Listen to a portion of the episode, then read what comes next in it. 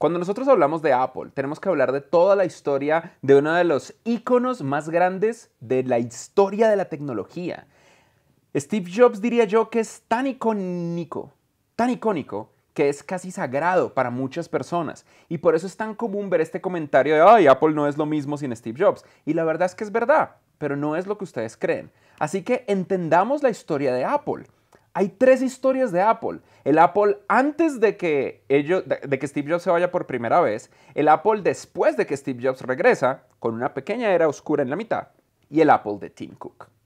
Apple es fundada en 1976 y de 1976 a 1980 es una empresa privada. En el 80 Apple hace IPO. Para los que no lo sepan, IPO significa Initial Public Offering o oferta inicial pública.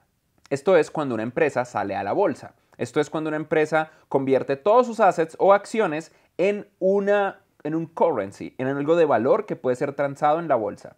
El IPO de Apple fue histórico, fue realmente gigante. Y en el 85, Steve Jobs se va de Apple, después de que es entre comillas despedido, entre comillas renuncia de la empresa.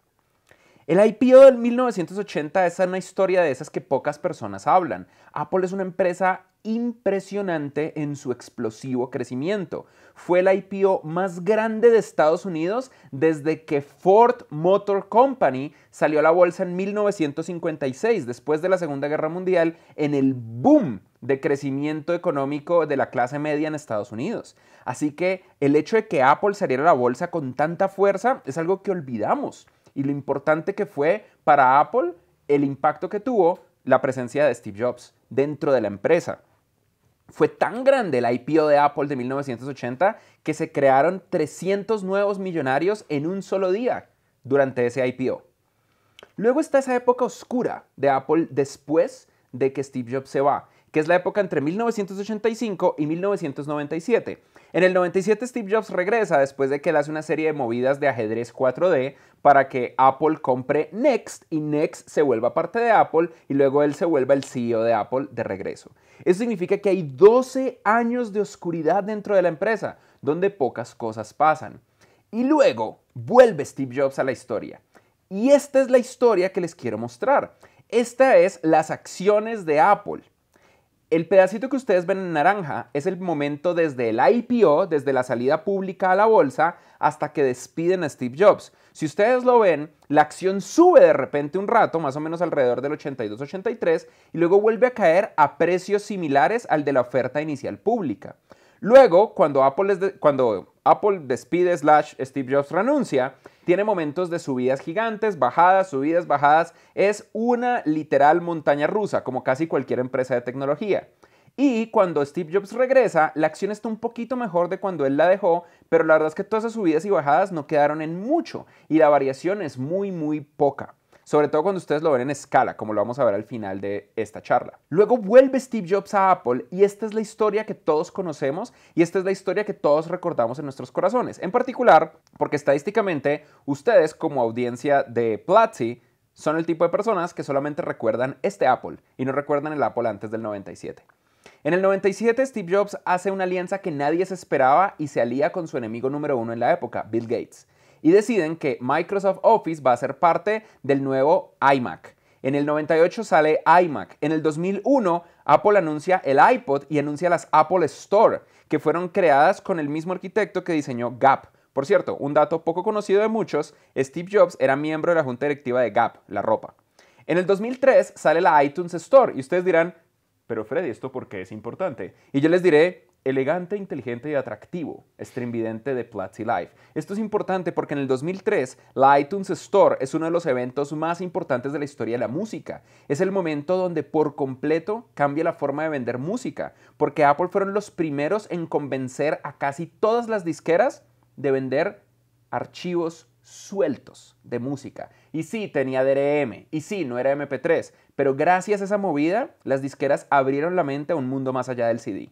En el 2007 cambia el planeta entero. En el 2007 ocurre el evento singular más importante de nuestros últimos años y probablemente de nuestra esperanza de vida respecto a interfaces gráficas y a acceso a la computación. Nace el iPhone. ¡Ay, pero qué exagerado es usted, señor Freddy! Ya no eres tan atractivo como creía antes, querido streamvidente de Platzi, pero no es una exageración. Ustedes lo saben y lo han escuchado antes en Platzi. El iPhone es la primera interfaz multitouch y evento singular más importante de democratización de acceso a la tecnología. Prueba de ello, tu abuelita usa un iPad. Tu abuelito te habla por un iPhone o por un iPad. Los bebés chiquitos usan tablets o teléfonos con touch. Es la forma más usable hasta ahora, probablemente antes del boom de la realidad aumentada, de usar tecnología. El iPhone cambió el mundo. En el 2010 nace el iPad, que era el proyecto original.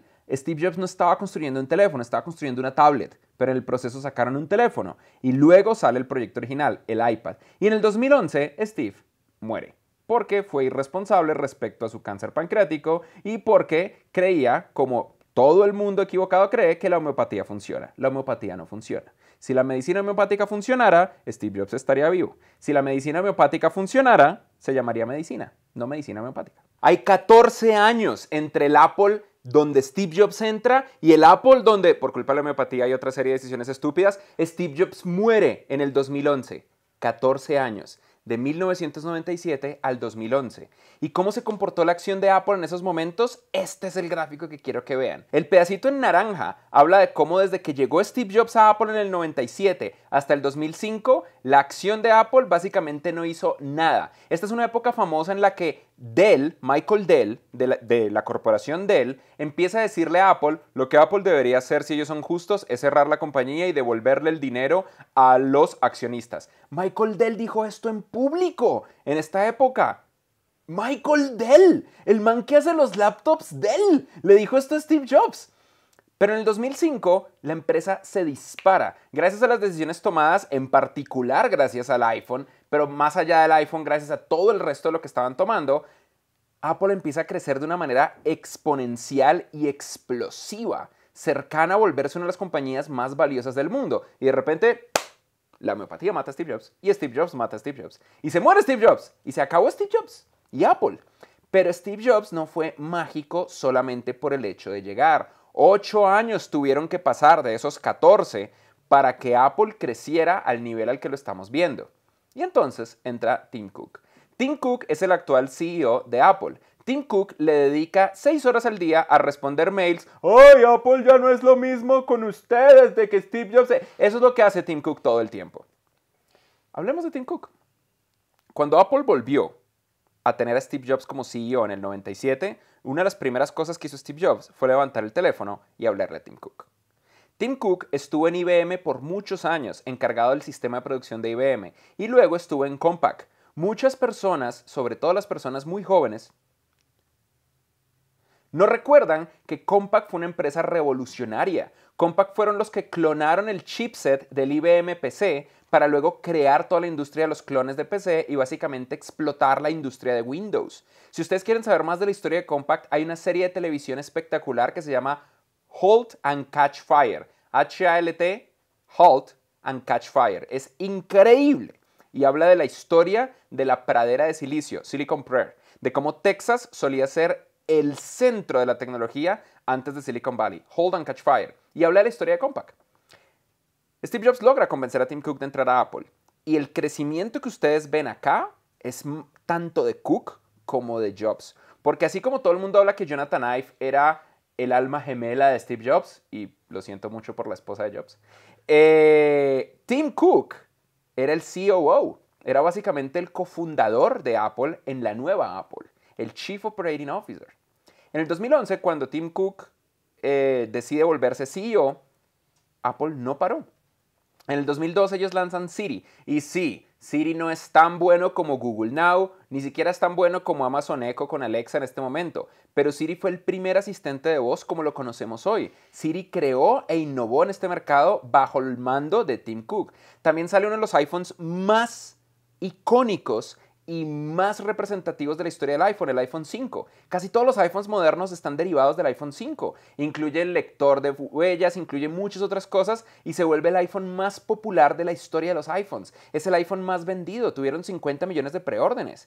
En el 2012, Apple, ajustada por inflación, se vuelve una empresa de más valor y más crecimiento que incluso Microsoft. Y es la primera vez que Apple se vuelve más grande que Microsoft, incluso cuando se compara a los mejores momentos de Microsoft.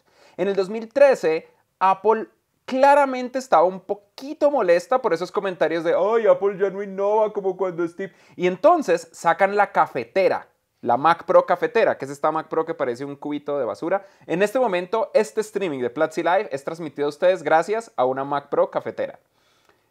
Y sí, el Mac Pro Cafetera tuvo un montón de problemas al punto de que van a abandonar el diseño, pero siguieron intentando innovar. En el 2015 sale el Apple Watch y en el 2016 pasa algo que yo realmente respeto. Tim Cook públicamente le dice que no al FBI cuando el FBI le pide que desencripte el iPhone de uno de los atacantes de San Bernardino. Eventualmente el FBI lo hace por otro lado de una manera completamente diferente, pero Tim Cook decidió públicamente como CEO decir, no está ok que las empresas de tecnología le permitamos al gobierno que espíe a sus ciudadanos a través de nuestros productos. Y desde entonces Apple siempre ha sido una empresa insignia en privacidad y seguridad. Y en el 2017, en el Worldwide Developer Conference, sale el nuevo sistema de archivos de Apple que viene con cifrado en el disco por defecto, anuncian muchas otras cosas y entre ellas el rascador, que además es un parlante, el HomePod. Así que ellos continúan haciendo innovación, pero mientras tanto, ¿qué pasa? Detrás lo que pasa detrás es que Apple no paró de crecer. Sí han tenido el típico valle del carrusel, pero miren en el, desde el 2016, desde inicios del 2016, el crecimiento sostenido de Apple. Uno diría que este gráfico se parece mucho al gráfico del Bitcoin, de una u otra manera. Apple no ha parado de crecer y eso ha sido gracias al tío Tim. Esta es la historia completa de la acción de Apple. Y aquí también hay otro comentario que yo sé, ustedes están ya bajando a hacer scroll a dejar el comentario. Ay, pero es que no se puede juzgar una empresa solamente por su valor. Obvio que Tim Cook la está haciendo crecer. Tim Cook es el de la plata, es el de... Y este tipo de cosas, ¿cierto? Por cierto, yo sé que ustedes me critican mucho porque yo imito voces de gente cuando hago estas cosas y ustedes quieren que no lo haga. Quiero explicarles por qué lo hago. Porque es muy chistoso. Lo hago porque es muy chistoso, me da mucha risa hacerlo, no creo que vaya a parar. Esta es la historia. La línea naranja es cuando de repente Steve Jobs arranca con todas sus fuerzas y empieza a hacer crecer a Apple más o menos alrededor de la preparación del iPad y el iPhone y con el primer MacBook Pro. Pero obviamente Steve Jobs entra desde el 97. La línea verde es cuando Tim Cook asume el poder en Apple, asume el cargo de CEO y sigue creciendo. Y el resto, a pesar de que es crecimiento, si ustedes lo ven en la perspectiva de toda la historia de la acción, pareciera como si Apple no hubiera hecho nada desde el 80 hasta el 2005. ¿No es impresionante cómo ustedes pueden en perspectiva ver el crecimiento de una empresa? Sí, las acciones no son necesariamente el mejor símbolo posible, pero... Hablemos entonces de exactamente qué es la historia de Apple con Steve Jobs y la historia de Apple con Tim Cook. Es esta. Este es el crecimiento en naranja que vio Apple con Steve Jobs. Y este es el crecimiento en la línea verde que vio Apple con Tim Cook. Así que sí, Apple no es lo mismo desde que se fue Steve Jobs. Es una empresa más sólida, es una empresa más poderosa. Es una empresa que fue nombrada la empresa más valiosa del mundo por primera vez. Es una empresa que fue nombrada la marca más valiosa del mundo. Es una empresa que probablemente no van a sacar otro iPhone. ¿Qué quieren ustedes? ¿El i... ¿LOL? Ya sacaron un Apple Watch. Están preparando unas gafas de realidad aumentada. Están intentando cosas y están fallando. Steve Jobs falló en muchas cosas. Steve Jobs sacó una porquería llamada el Motorola Rocker. ¿Se acuerdan del Motorola Rocker? Yo tampoco. Era una porquería. Steve Jobs también cometió errores. Y antes de Steve Jobs salieron cosas terribles como el Newton. Steve Jobs sacó este Mac que era como un cubo de cristal que no sirvió para un carajo y ahora criticamos al Mac Pro con cafetera. Y sí, es normal criticar a las empresas, es lo correcto. Cuando nosotros criticamos a las empresas, las empresas se vuelven mejores y crean mejores productos. Pero es malo y entre comillas ignorante criticar que una empresa está peor que antes sin tratar de ver los hechos. Y estos simplemente son los hechos. Y entonces ustedes pueden decir, bueno, es mi opinión. Y ok, es tu opinión. Eso no tiene ningún problema. Todos podemos tener nuestra opinión. Yo en este caso no tengo una opinión. Yo traje un montón de gráficos que están acá. Y estos gráficos indican que tu opinión es incorrecta. Así que tú puedes pensar lo que quieras. Apple está mejor que nunca. Y el tío Tim es el que hizo eso posible. Todos los videos al final te piden que te suscribas. ¿Por qué no te suscribes de una vez y te saltas el paso? Y si te gustan videos como este, tenemos un video que habla de datos increíbles de las estadísticas de Internet este año. ¿Sabías que el 74% de Internet es video? Y por supuesto, entra al curso de Vue.js en platzi.com slash VUE con B pequeña.